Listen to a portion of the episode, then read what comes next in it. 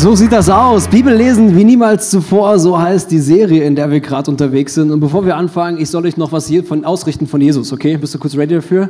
Hey, das, was wir gerade gesungen haben, das war für dich. Wusstest du das? Er liebt dich so sehr. Also was Besseres kann ich gar nicht preachen. Ja? Ich meine, ich habe noch 35 Minuten Zeit, es kommt doch noch was, keine Sorge. Aber ey, Jesus liebt dich von ganzem Herzen. Und soll ich dir mal was sagen? Ich liebe diese Momente. Ja? Ich liebe unsere Band, ganz ehrlich. Ja? Heute ist unser Lobpreisleiter krank geworden, ist nicht schlimm, ja? weil ich liebe auch die Band aus Zürich. Was für ein Privileg. Ja? Ich finde das so großartig, so dieses, dieses Worship-Herz von unserer Mama-Kirche, manchmal auch hier in Wetzlar erleben zu können. Mir tut das persönlich total gut. Wie geil auch, so einen neuen Song direkt zu singen, der ist noch nicht mal released. Ja? Hast du jetzt schon mal gesungen? Ja? Bevor du über Spotify überfinden kannst, hast du ihn schon mal gesehen. Hey, wir sind unterwegs in der neuen Predigtserie, zweiter Teil heute, neues Jahr und wir äh, haben uns überlegt, wie starten wir rein ins neue Jahr. Wir haben gesagt, hey, wir würden gerne eine Serie machen und die heißt Bibel lesen wie niemals zuvor.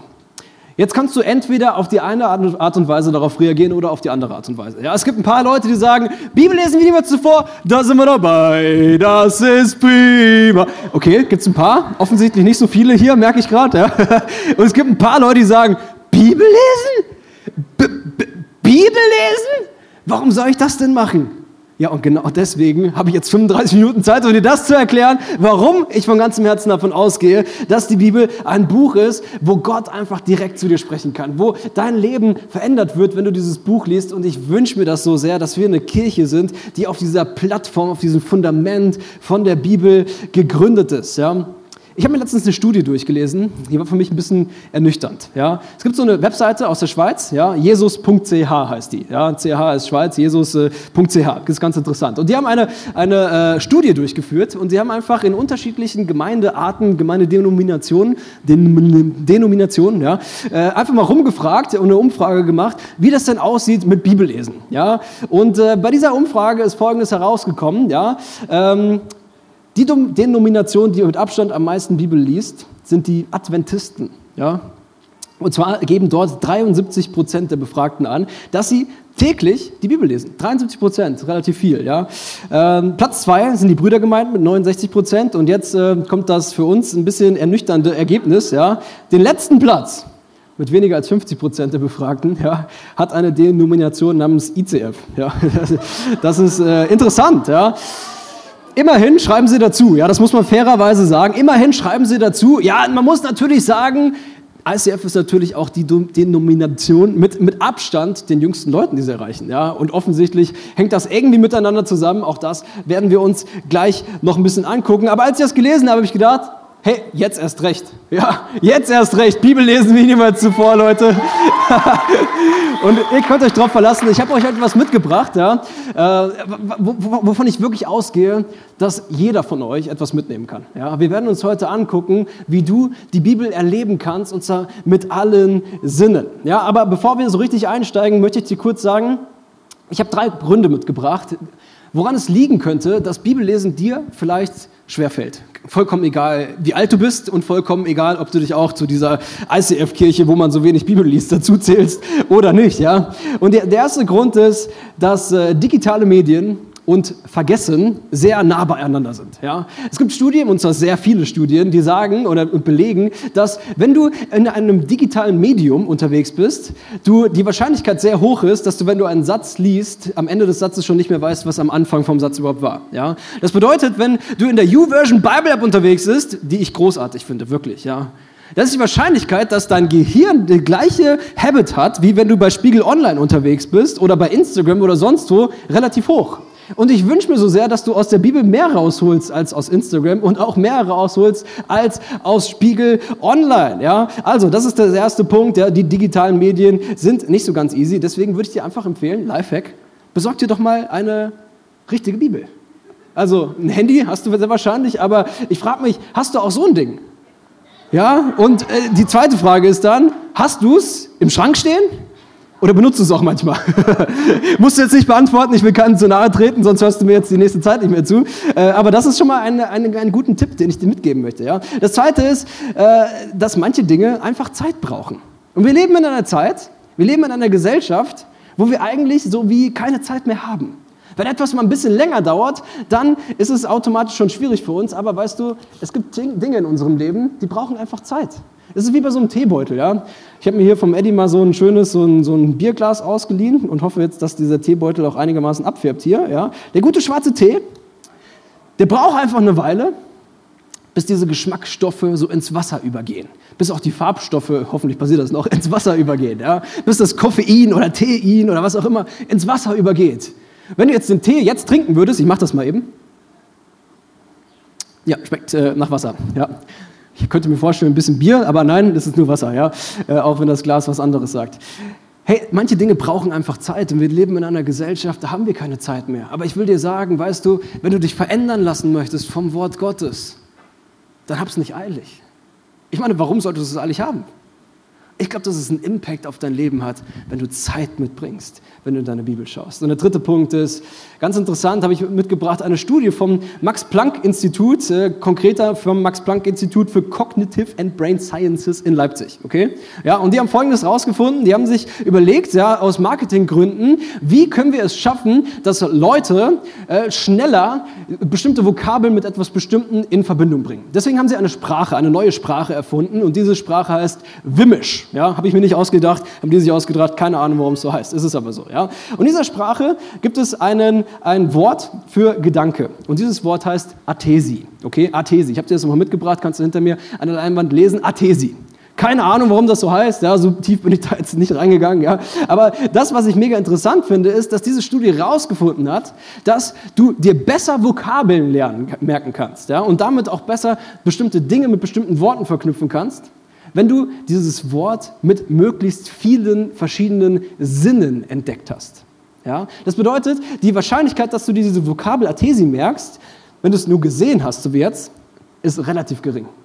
Wenn du es einmal gezeichnet hast, ja, so wie dieser, dieser, dieser Mann, der so nachdenkt, dann ist die Wahrscheinlichkeit schon, schon höher. Aber noch besser ist, wenn du das verknüpfst mit zum Beispiel Bewegungen, wenn du das verknüpfst mit, mit einem bestimmten Geruch, mit was auch immer. Ja. Und deswegen schauen wir uns heute an, wie du die Bibel mit allen Sinnen erkennen kannst, mit allen Sinnen lesen kannst und wie die Bibel dich mit allen Sinnen verändern kann. Und wir gehen das so Sinn für Sinn durch und ich hoffe, dass du bei ein paar von diesen Sinnen so richtig was mitnehmen kannst. Ja. Wir fangen mal an mit, du kannst die Bibel hören, okay? Hört ihr mich? Hört ihr mich? Ja? Okay, ihr hört mich schon mal, super. Jetzt fragst du dich, ja, also die Bibel ist bis jetzt eigentlich etwas, was ich eher so lese. Ja? Hören passiert jetzt nicht so furchtbar häufig, aber ich kann dir sagen, wenn du anfängst, die Bibel zu hören, dann wird es einen Unterschied machen. Weißt du warum? Ursprünglich ist die Bibel gar nicht dafür da, dass du die liest in dieser Buchform, geschweige denn dafür, dass du sie liest auf deinem Handy. Wusstest du das? Ich habe dir mal ein Beispiel mitgebracht. Ja? Stell dir das mal vor, vor 2000 Jahren, das ist noch eine Weile her. Da sitzt so ein Typ im Gefängnis. Sein Name ist Paulus.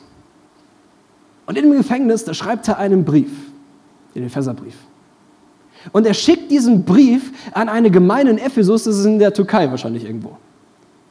Und er geht davon aus, als er diesen Brief schreibt, dass du heute, 2000 Jahre später, dein Smartphone rausholen wirst, in Epheser 3 schaust und genau diesen einen Vers dir rauspickst, der dir heute total inspirierend über den Weg läuft und deinen Tag verändert. Nein! Paulus hat was ganz anderes im Kopf, als er diesen Brief schreibt. Er denkt, er schreibt diesen Brief für diese Gemeinde zu seiner Zeit, in, in, da wo er lebt.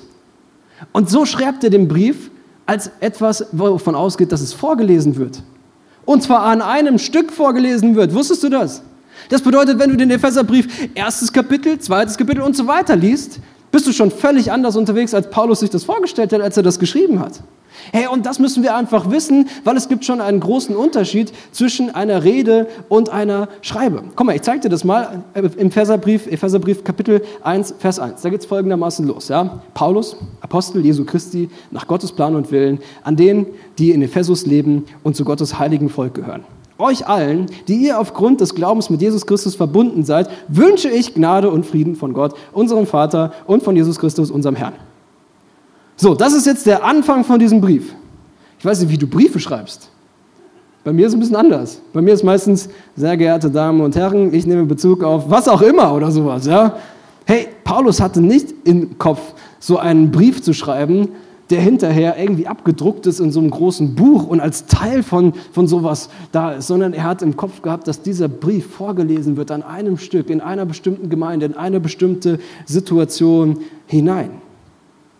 Das Ding ist, der Autor hat sich gedacht, wie, wie soll das ankommen, dieses Geschriebene? Das Ding ist, nur weil es dafür geschrieben ist, vorgelesen zu werden, heißt es natürlich nicht, dass du nichts daraus ziehen kannst, wenn du es selber liest. Logisch. Aber ich gebe dir mal ein Beispiel, warum es mega wichtig ist, zu wissen, dass das Ding eigentlich für was anderes gedacht ist. Ich würde dir gerne mal so ein, so ein Predigtskript von mir zeigen. Ja? Also die Leute in der ersten Reihe, die können das jetzt sehen. So sieht das aus. Ja? Das, was blau ist, das siehst du da hinten. Der Rest nicht. Okay?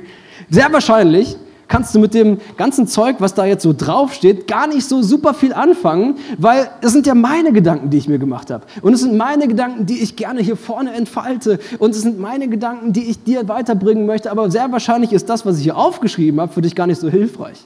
Ich hoffe sehr, dass das, was ich dir jetzt erzähle, für dich sehr hilfreich ist. Aber das, was ich hier gemacht habe, ich habe es nicht als eine, Re als eine Schreibe aufgeschrieben, sondern als eine Rede aufgeschrieben. Das ist völlig anders. Bei Paulus, wenn er den Epheserbrief schreibt, er schreibt das ganze Ding auch als eine Rede auf, weil er davon ausgeht, dass es vorgelesen wird. Und er schreibt es nicht auf einfach als ein, als ein, als ein, ein, ein Brief, den wir heute lesen. Ein anderes Beispiel, vielleicht kommst du damit ein bisschen besser klar. Ja? Wer von euch kennt Comics? Ein paar, ja, sehr gut. Super. Ich, ich lese dir mal kurz einen Comic vor, okay? Bist du dabei? Ja? Lazy Laus Heft, was soll das sein? Ein Comic-Magazin. Das erste von Heft von vor 70 Jahren, die Nummer 1. Comic-Magazin, bunte Bildchen mit nichts, du merkst schon, okay? Das macht irgendwie keinen Sinn. So ein Comic, das ist einfach nicht dafür gemacht, dass man es vorlesen kann. Das ist einfach nicht dafür gemacht für diese Art von, von, von Erzählung, sondern das ist dafür gemacht, dass du es siehst, dass du es liest und dass es auf eine bestimmte Art und Weise auf dich wirkt.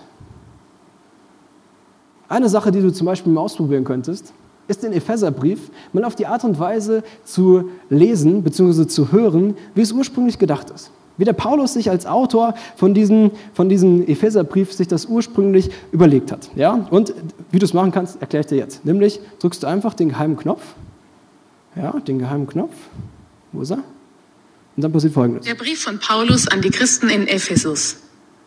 Kapitel 1. Paulus, ein Apostel von Jesus Christus, durch Gott berufen, schreibt diesen Brief an alle in Ephesus, die durch den Glauben mit Jesus Christus verbunden sind und ganz zu Gott gehören. Habe ich ja eben schon mal vorgelesen, können wir an dieser Stelle mal Pause machen.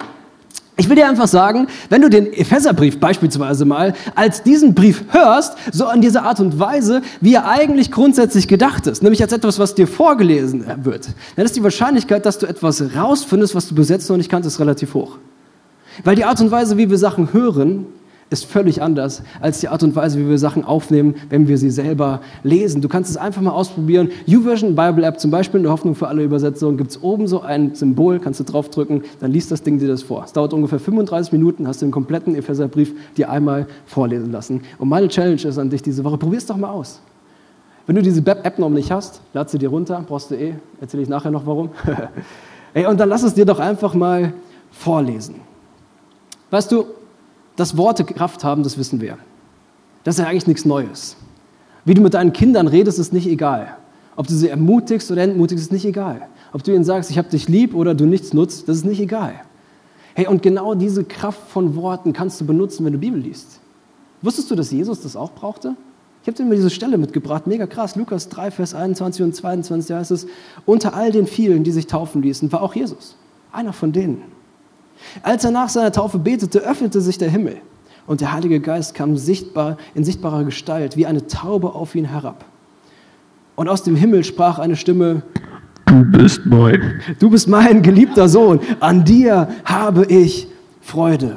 Weißt du, offensichtlich steckt da ein Geheimnis drin, wenn wir Gottes Wort von der sichtbaren, unsichtbaren Welt aussprechen, wenn wir es glauben.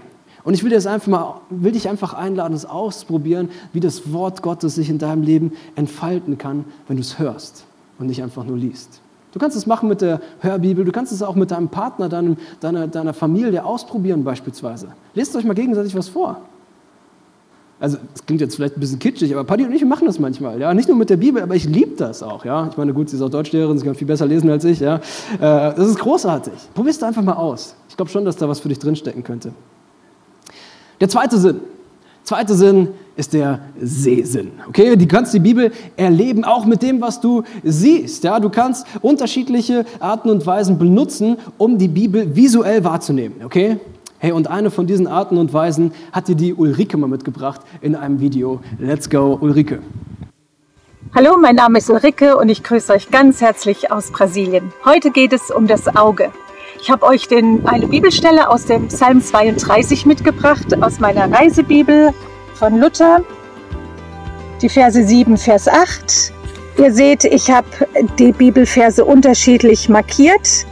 Das eine in der Hoffnung, das Wissen, dass Gott mich beschirmt und das andere die Zusage Gottes, er will mich unterweisen und mir den rechten Weg zeigen. Und dann bin ich einen Schritt weiter gegangen. Ich wollte es gerne visuell vertiefen, habe mir ein Blatt genommen, meinen Inkstift und habe erstmal praktisch das, was in meinen Geist an Wort gefallen ist, gezeichnet. Ich habe einfach ohne nachzudenken meine, meine Hand über das Blatt laufen lassen und wie gesagt mit geschlossenen Augen. Und dann habe ich angefangen, das auszumalen. Und ihr seht, es hat sich nochmal vertieft, diese Bibelverse. Ja? Das Auge ist sehr groß, der Schirm ist stilisiert mit dem Gelben, der Weg ist ganz breit in verschiedenen Rottönen, Wasser und Grün zeigt sich. Und für mich ist das dieses, diese Zusage, Gott versorgt mich auf diesen Weg, den er mich weist. Ja? Es, er ist da, er weist mich, er beschirmt mich, er versorgt mich, er führt mich auf diesen rechten Weg. Jetzt kann ich mir dieses Blatt an eine, an eine Stelle hängen, wo ich das immer wieder sehe und nicht nur die Worte, sondern das Bild spricht zu mir. Es ist die Verknüpfung, wo, ich, wo es einfach noch mal tiefer in mein Herz und in meinen Geist reingeht. Was brauchst du? Du brauchst Buntstifte, ein Blatt Papier, wenn du möchtest, optional, ein Kugelschreiber. Schreib dir in die Bibel, markier dir mit Emojis oder Umkreisung der Worte, der, was dir Gott highlightet.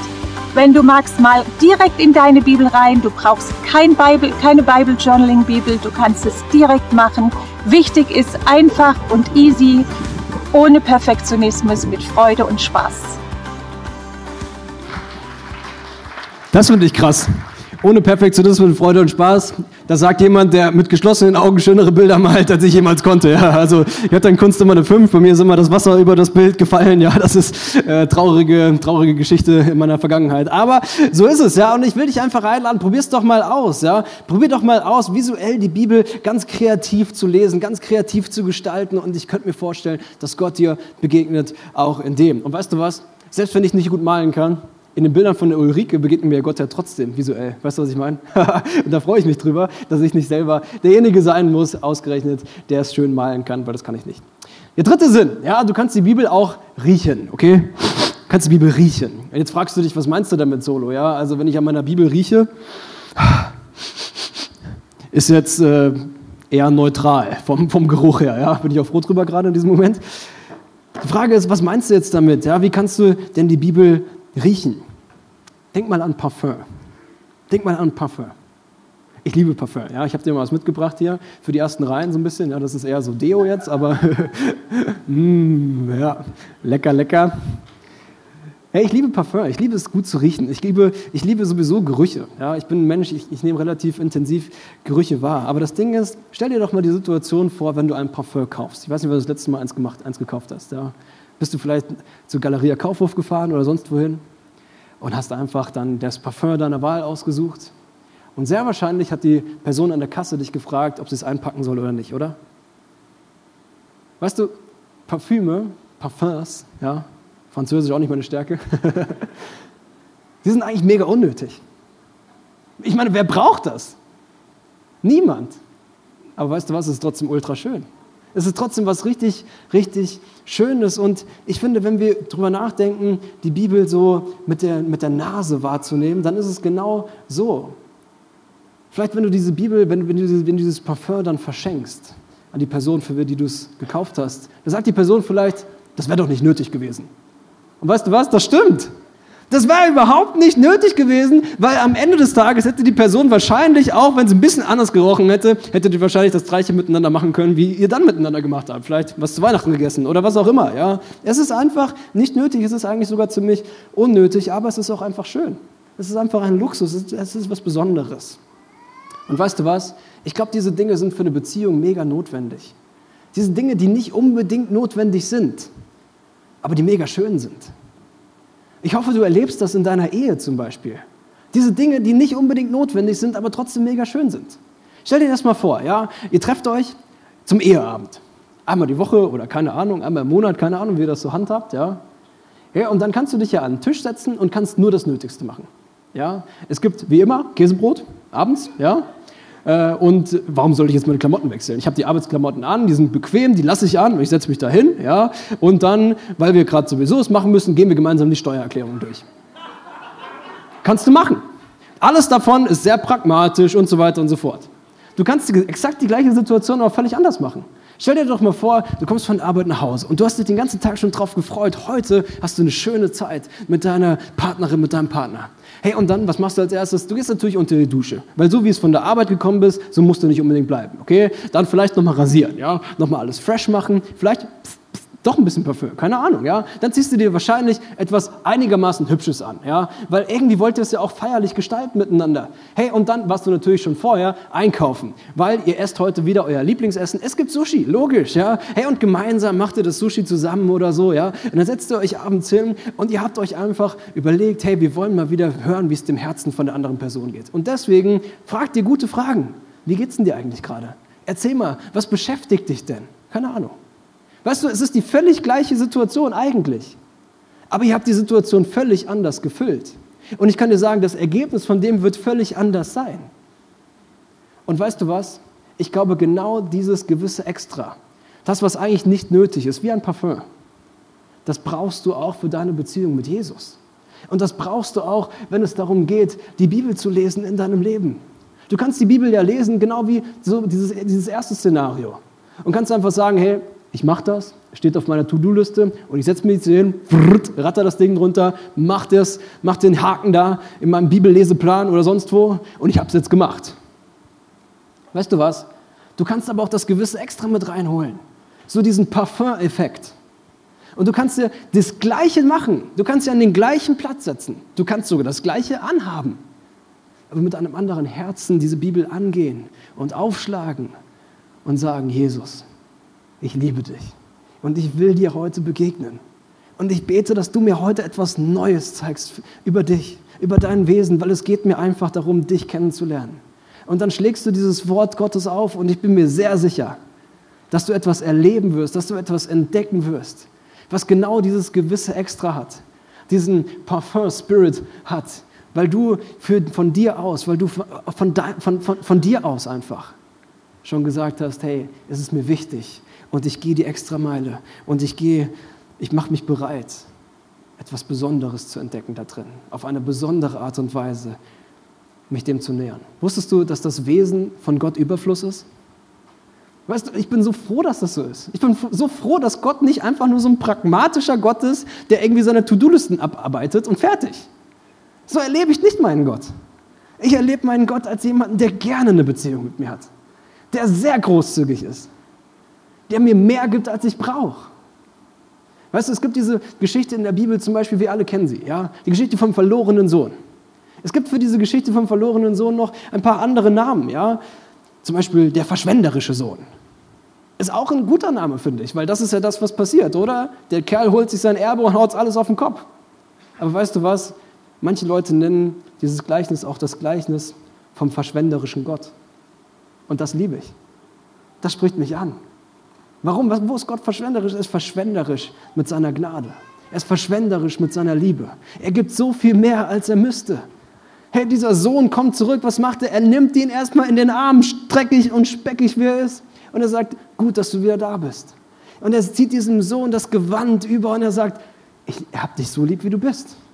Der hätte das nicht gebraucht. Der hätte das Gewand nicht anhaben müssen. Er hätte auch sagen können, geh erstmal duschen, mein Lieber. Hat er nicht gemacht.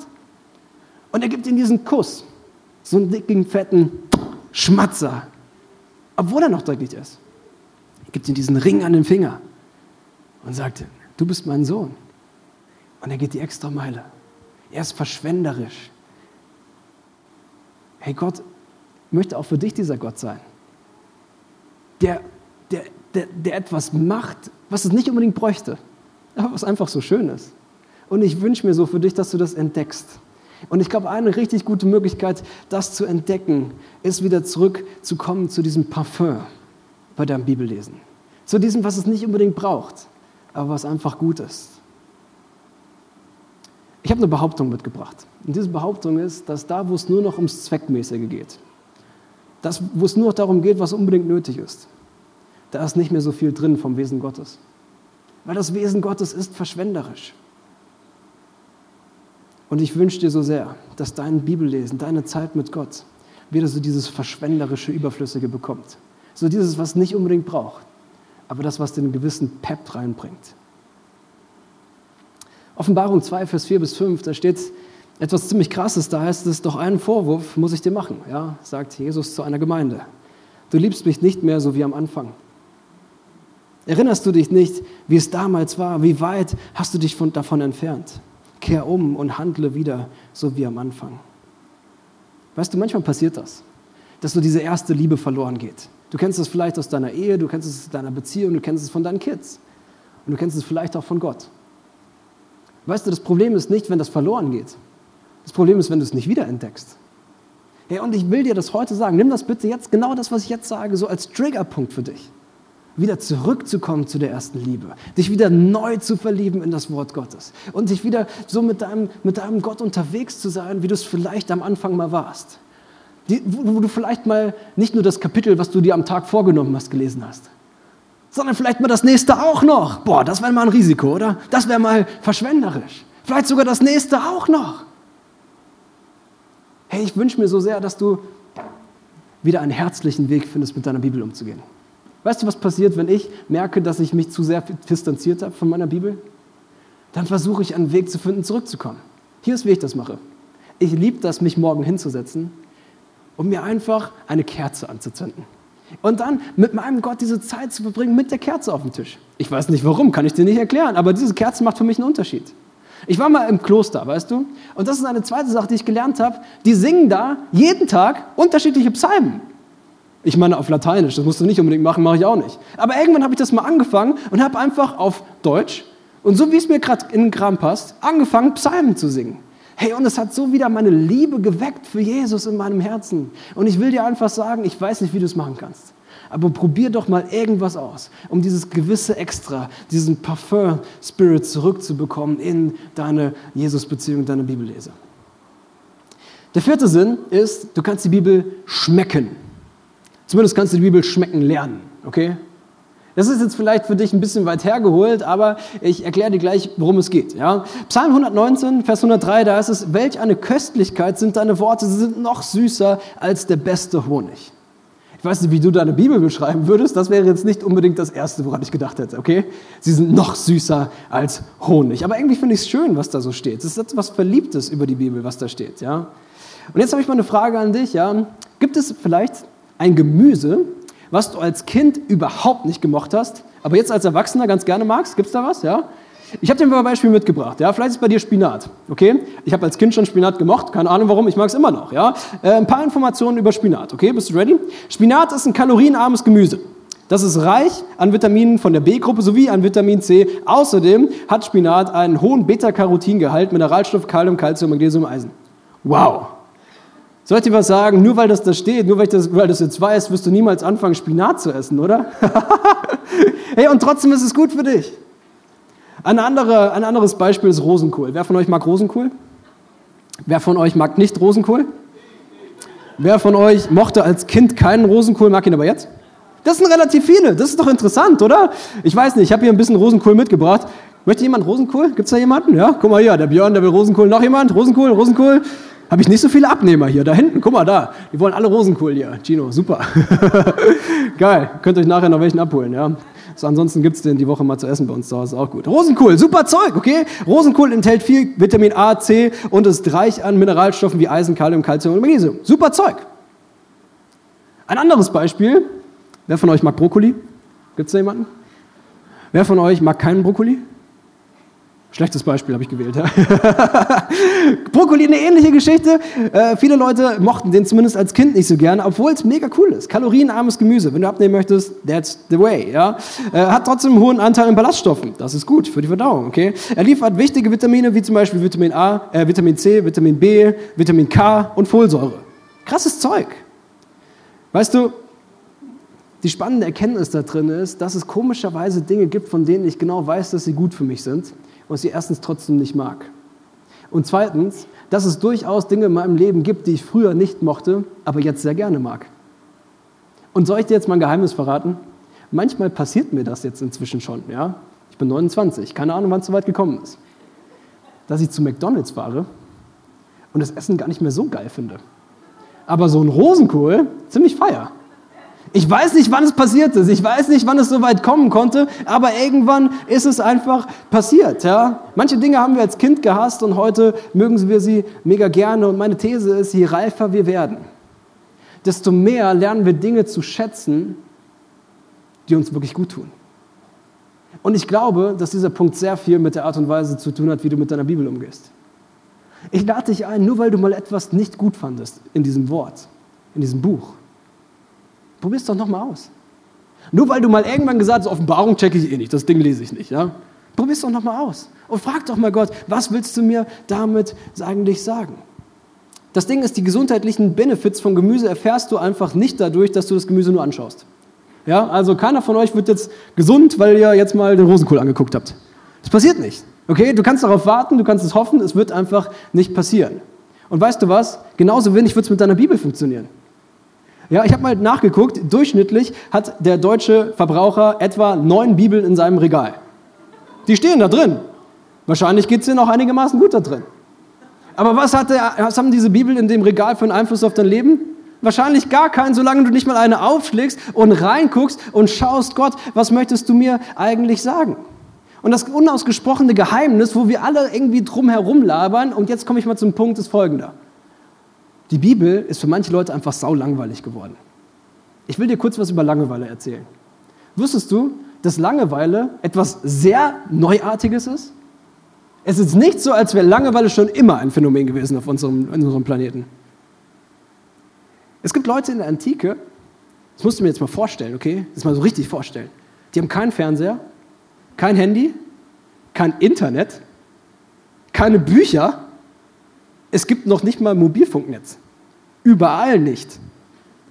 Das ist schon krass. Und trotzdem kennen diese Leute keine Langeweile im Altgriechischen. Das ist die Sprache übrigens auch, in der das Neue Testament verfasst ist. Ja? Da gibt es kein Wort für Langeweile. Die, die kennen das einfach nicht. Es gibt nicht mal ein Wort dafür. Das Wort, das hat sich erst in den letzten Jahrhunderten so seine heutige Bedeutung erhalten und entfaltet, kommt übrigens ursprünglich aus dem Englischen. Weißt du, wir sind die Generation, die sich langweilt. Warum? Warum langweilen wir uns überhaupt?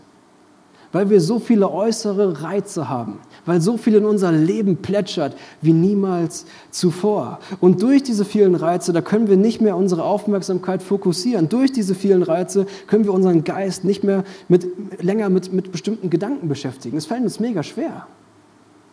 Wir haben zu viele verlockende Alternativen. Und ich glaube Folgendes. Bibellesen beginnt mit Disziplin. Sorry, dass ich da so ehrlich bin. Es beginnt damit, dass ich es einfach durchziehe. Und du wirst sehen, wenn du es eine Weile durchziehst, dann passiert etwas Besonderes. Dann wird es zu einer Gewohnheit. Und das ist der Moment, wo es einfacher wird, weil dann wird es irgendwann sogar zu einem Vergnügen, das kann ich dir sagen. Und ich wünsche mir das für dich, dass du diese Zeit, wo es langweilig ist, überbrückst. Weil ich kann dir sagen, irgendwann wird es krass. Aber wenn du nie die langweilige Zeit durchstanden hast, dann wirst du wahrscheinlich auch nicht zu der Zeit kommen, wo es krass ist. Vielleicht kannst du dich noch daran erinnern, diesen Vers, den ich eben gebracht habe, wie süß sind deine Worte, sind süßer als Honig für meinen Mund. Und das wünsche ich dir von ganzem Herzen, dass du das echt sagen kannst. Deine Worte, Jesus, deine Worte, die in der Bibel sind, die sind für mich süßer als Honig. Ich lese die so dermaßen gerne. Der letzte Punkt, den ich mitgebracht habe, ist, du kannst die Bibel auch fühlen.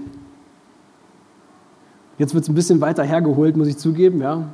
Das, was ich fühle, ist ganz oft gar nicht unbedingt etwas Physisches, sondern etwas, was auf eine bestimmte Art und Weise auf mich wirkt und es löst bei mir was aus. Und weißt du, was ich mir wünsche? Ich wünsche mir für dich, dass die Bibel bei dir einen Gänsehautmoment auslöst. Dass du etwas liest und merkst, boah, krass, stimmt, so ist Gott, das ist ja großartig. Aber ich bin auch ehrlich, manchmal fühle ich es mega, manchmal fühle ich es gar nicht. Manchmal finde ich es mega krass in der Bibel zu lesen, manchmal ehrlich gesagt nicht. Aber ich wünsche mir, dass es etwas wird, wo ich diese Gänsehautmomente habe. Und ich glaube, ein Geheimnis, um die Bibel wieder richtig zu fühlen, ist Gemeinschaft. Bibellesen in Gemeinschaft, das kannst du auf unterschiedliche Arten und Weisen machen, aber ich glaube, dass es bei dir etwas auslöst, wo du diesen Sinn von dem Fühlen nochmal mehr wieder entdecken kannst für dich. Weil wenn du mit anderen zusammen Bibel liest, dann öffnet sich eine neue Dimension. Du hörst plötzlich auch die Gedanken von den anderen Leuten, nicht mehr nur deine, anderen, deine eigenen. Wahrscheinlich kriegst du zwischendurch auch was vorgelesen, habe ich im ersten Punkt schon erklärt, warum das auch cool ist. Ja? Hey, das Leben von anderen wird sich wahrscheinlich verändern, dadurch, dass ihr gemeinsam mit der Bibel unterwegs seid. Und wahrscheinlich wird sich auch dein Leben verändern, dadurch, dass ihr mit der Bibel unterwegs seid. Und dann fühlst du es plötzlich. Da macht es plötzlich wieder diesen Unterschied. Weißt du, die Bibel wurde früher eigentlich fast ausschließlich in Gemeinschaft gelesen. Großer Teil von diesem Buch ist eigentlich dafür gemacht, dass es vorgelesen wird. Und nicht dafür gemacht, dass du es Vers für Vers durchgehst. Oder dass du diesen einen Vers durch rauspickst, Vers des Tages und sagst, Gott rede mit mir, ja, das ist jetzt deine Chance oder sowas. Ja. Woran liegt das? Früher wurde Bibel eigentlich fast ausschließlich in Gemeinschaft gelesen. Ja.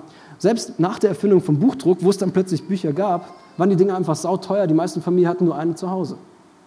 Und sie haben sich gegenseitig vorgelesen und sie haben sich gegenseitig inspirieren lassen. Die Bibel spricht von diesem Prinzip ziemlich häufig. Ich habe dir mal zwei Verse mitgebracht. Zum Beispiel Sprüche 27, Vers 17. Da ist das Eisen wird mit Eisen geschärft und ein Mensch bekommt seinen Schliff durch Umgang mit anderen. Das bedeutet, mach's nicht alleine. Probier es doch mal zusammen aus. Ein zweiter Vers, äh, kennst du sehr wahrscheinlich, Matthäus 18, Vers 20. Denn wo zwei oder drei in meinem Namen zusammenkommen, da bin ich selbst in ihrer Mitte. Probier das doch mal aus, wenn ihr schon zusammenkommt. Wenn ihr, wenn ihr schon Small Group macht, probier das doch mal aus, gemeinsam was aus der Bibel zu lesen und dann guck, ich mal, guck dir mal, was passiert. Dafür habe ich dir ein paar Wege mitgebracht, wie du das machen kannst. Und ich wünsche mir so sehr, dass du die Wege ernst nimmst. Du kannst das zum Beispiel machen bei Explore. Heute ist übrigens Anmeldeschluss für den neuen Explore-Durchlauf. Ja? Also wenn du noch dabei sein möchtest, melde dich unbedingt an. Ich glaube wirklich, dass es zehn Wochen sind, die einen riesen Impact auf dein Leben haben werden. Du kannst es auch erleben bei Get Free. Das ist das, was nach Explore kommt. Ja? Wenn du Explore noch nicht kennst, mach erst Explore, dann Get Free und dann gucken wir weiter. Hey, oder du kannst es auch erleben in deiner Small Group. Du kannst es erleben in, in, was, für einem, in was für einem Kontext auch immer. Aber ich glaube, dass das Gemeinsame echt einen Unterschied macht. Lass uns das doch mal gemeinsam ausprobieren. Hol doch mal kurz dein Smartphone raus an dieser Stelle. Und hinter mir an der Leinwand findest du einen QR-Code. Ja? Und diesen QR-Code kannst du einfach mal kurz benutzen, kannst du mal scannen und da kommst du zu einer Umfrage, einer Slido-Umfrage. Lass uns doch mal kurz gemeinsam schauen, was diese Slido-Umfrage für einen Impact hat, wenn wir gemeinsam da jetzt mal reingucken. Und zwar Jahresvers. Hast du vielleicht schon gehört, vielleicht auch nicht. Ja, ich lese ihn dir mal vor. Du bist ein Gott, der mich sieht. Da steht da. Du bist ein Gott, der mich sieht. Und jetzt schreib doch mal in dein Slido rein, welche Gefühle, Gedanken, Fragen und Erkenntnisse kommen dir spontan zu diesem Vers, kommen dir spontan hoch, wenn du diesen Vers liest. Und ich bin so gespannt, was jetzt passiert, ja, wo wir gemeinsam mal reingucken. Und manche sagen Liebe. Manche sagen, ich bin im Blick, ich werde gesehen, Trost. Ich bin bewahrt. Wichtig. Da ist eine Geborgenheit, die damit zusammenhängt. Stimmt, ja. Ist eine Wertschätzung, Freude, ist Ermutigung. Einfach dieses Gefühl, nicht alleine zu sein. Das Gefühl von Dankbarkeit kommt hoch, von Geborgenheit, von Halt, von Ermutigung. Manche finden es einfach nur genial, ja, ich auch, großartig, ja. Manche fühlen sich begleitet, nie alleine. Manche sagen, boah, das schaut, Gott schaut auf mich, er vergisst mich nicht. Er ist mein Ratgeber. Mich? Ernsthaft? Das finde ich gut. Ja.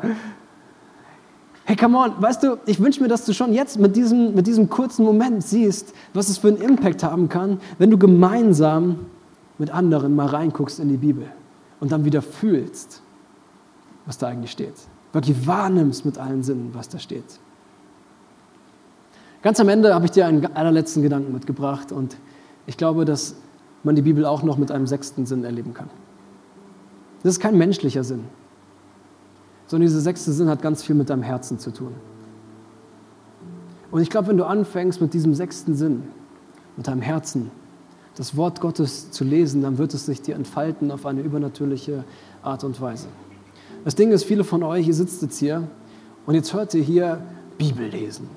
Als hätte ich das nicht schon mein ganzes Leben lang gehört. Als hätten mir nicht in meiner Gemeinde schon immer die Leute gesagt, ich soll Bibel lesen. Und noch nie hat es geklappt in meinem Leben. Ich mache mal eine These. Könnte es vielleicht sein, dass du die Bibel auf eine bestimmte Art und Weise liest und die Tendenz vielleicht in deinem Leben eher so ist, dass du die Bibel als ein Buch siehst voller Regeln, voller Regeln, die einem sagen, wie ich mein Leben zu leben habe oder auch nicht zu leben habe? Wie soll ich dir sagen? Wenn das bei dir so ist, dann wundert es mich nicht, dass deine Beziehung zu diesem Buch so aussieht, wie sie aussieht. Ich will dir heute sagen, die Bibel ist nicht in erster Linie ein Wort, ein, ein Buch, wo es darum geht, was du zu tun und zu lassen hast oder auch nicht zu tun und zu lassen hast. Sondern die Bibel ist in erster Linie ein Buch, wo es darum geht, was Gott gemacht hat und was er tut und was er tun möchte, auch in deinem Leben. Das Zweite, was ich oft sehe bei Leuten, so diesen Ansatz ist, dass die Bibel so ein Buch ist mit vielen Beispielen, wie wir leben sollen. Mit guten Vorbildern und Glaubenshelden und so weiter und so fort. Das Ding ist, das stimmt. Das ist da oft drin. Aber wenn du das mal dir anguckst, dann wirst du merken, dass die meisten von diesen Geschichten gar nicht so heldenhaft sind, wie sie am Anfang aussehen. Und dass diese, diese tollen Geschichten von Menschen eigentlich oft Geschichten von großen Fehlern sind. Wo Leute sogar vielleicht manchmal mit Absicht Fehler machen. Wo sie Angst haben, wo sie wegrennen. Wo sie einfach manchmal richtig böse sind. Und weißt du, das, was wir manchmal da rausholen, das stimmt auch. Das ist mega gut. Ich habe schon so gute Predigten gehört über Glaube wie Maria. Ist geil. Sei so stark wie Simson. Yes, come on. Sei so mutig wie David und besiege den Riesen. Yes, ich bin voll dabei. Aber weißt du was, die Bibel ist nicht in erster Linie ein Buch, wo es darum geht, dass irgendwelche anderen Leute Dinge hinkriegen, die du nicht hinkriegst. Sondern die Bibel ist in erster Linie ein Buch, was davon berichtet, was Gott gemacht hat. Wo es um ihn geht, wo es um seine Geschichte geht wo es um das geht, was er auch für dich hat. Hey, und deswegen versuch doch mal die Bibel zu lesen mit der Perspektive auf das, was Gott macht. Und ich könnte mir vorstellen, dass Dinge, die für dich schon so ganz bekannt sind, plötzlich ganz anders sind. Weißt du, was ich glaube? Ich glaube, dass wenn du die Bibel liest, mit diesem Hintergrund von, von dem, was Jesus gemacht hat, du wirst die Bibel völlig anders lesen. Ich habe die kurz mitgebracht anhand von den zehn, äh, vier Symbolen, was Jesus gemacht hat. Ja? Das Herz steht dafür, dass Gott dich liebt. Er hat alles dafür getan, damit seine Menschen, damit du und ich wieder in Beziehung mit ihm kommen. Das ist, was Jesus macht. Das zweite ist die Abzweigung. Das bedeutet, da gibt es eine Menschheit, die Angst hat. Da gibt es dich und mich, die manchmal zu stolz sind, um ihm zu vertrauen, wie weglaufen, die die Dinge tun, die Gott nicht wollte. Und dann kommt das Kreuz als drittes Symbol in dieser großen Geschichte. Da kommt ein Held. Und dieser Held, er kommt und er rettet alle. Er rettet dich und er rettet mich. Und dann als letztes den Anker. Und dieser Anker ist eine Einladung, Gott zu vertrauen. Weißt du, Jesus ist der Held von der ganzen Geschichte der Bibel. Und wenn du anfängst, die Bibel als Ganzes, das Alte und das Neue Testament, mit den Augen von Jesus zu lesen, dann wirst du die Bibel völlig anders wahrnehmen. Ich mache dir ein Beispiel. Jeder von uns kennt diese Geschichte von David und Goliath, oder? Dieser Schäferjunge, dieser einfache David, der diesem Riesen entgegentritt und ihn besiegt. Und jetzt sagen wir, boah, ich will auch sein wie David. Aber weißt du, was ich mir vorstellen könnte? Könnte es nicht sein, dass diese Stelle, dass diese Geschichte vielleicht eher sagt, weißt du was, du und ich, wir sind wie das Volk. Wir sind die, die Angst haben. Wir sind die, die es nicht selber auf die Reihe kriegen, sondern wir sind die, die jemanden brauchen, der kommt. Die, wir, wir brauchen diesen Helden wie diesen David, der noch nicht mal perfekt ist. Und du wirst merken, dass wenn du die Bibel auf diese Art und Weise liest, du auf jeder Seite Jesus begegnest. Weil er ist der Held. Er ist dieser große Held, wo die komplette Geschichte der Bibel plötzlich auf ihn hinweist. An Ostern, da sagt Jesus das selber zu den zwei Jüngern. Er sagt da in Lukas 24, dann ging er mit ihnen die ganze Schrift durch und erklärte ihnen alles, was sich auf ihn bezog. Zuerst bei Mose und dann bei sämtlichen Propheten. Offensichtlich weiß Jesus das, dass die komplette Bibel sich auf ihn bezieht und auf niemand anderen. Ich glaube, wenn wir auf diese Art und Weise Bibel lesen, dann bekommen wir Mut, weil wir dann wirklich wissen, dass Gott an deiner Seite ist und dass dich nichts trennen kann von seiner Liebe. Und mir gibt das Mut persönlich.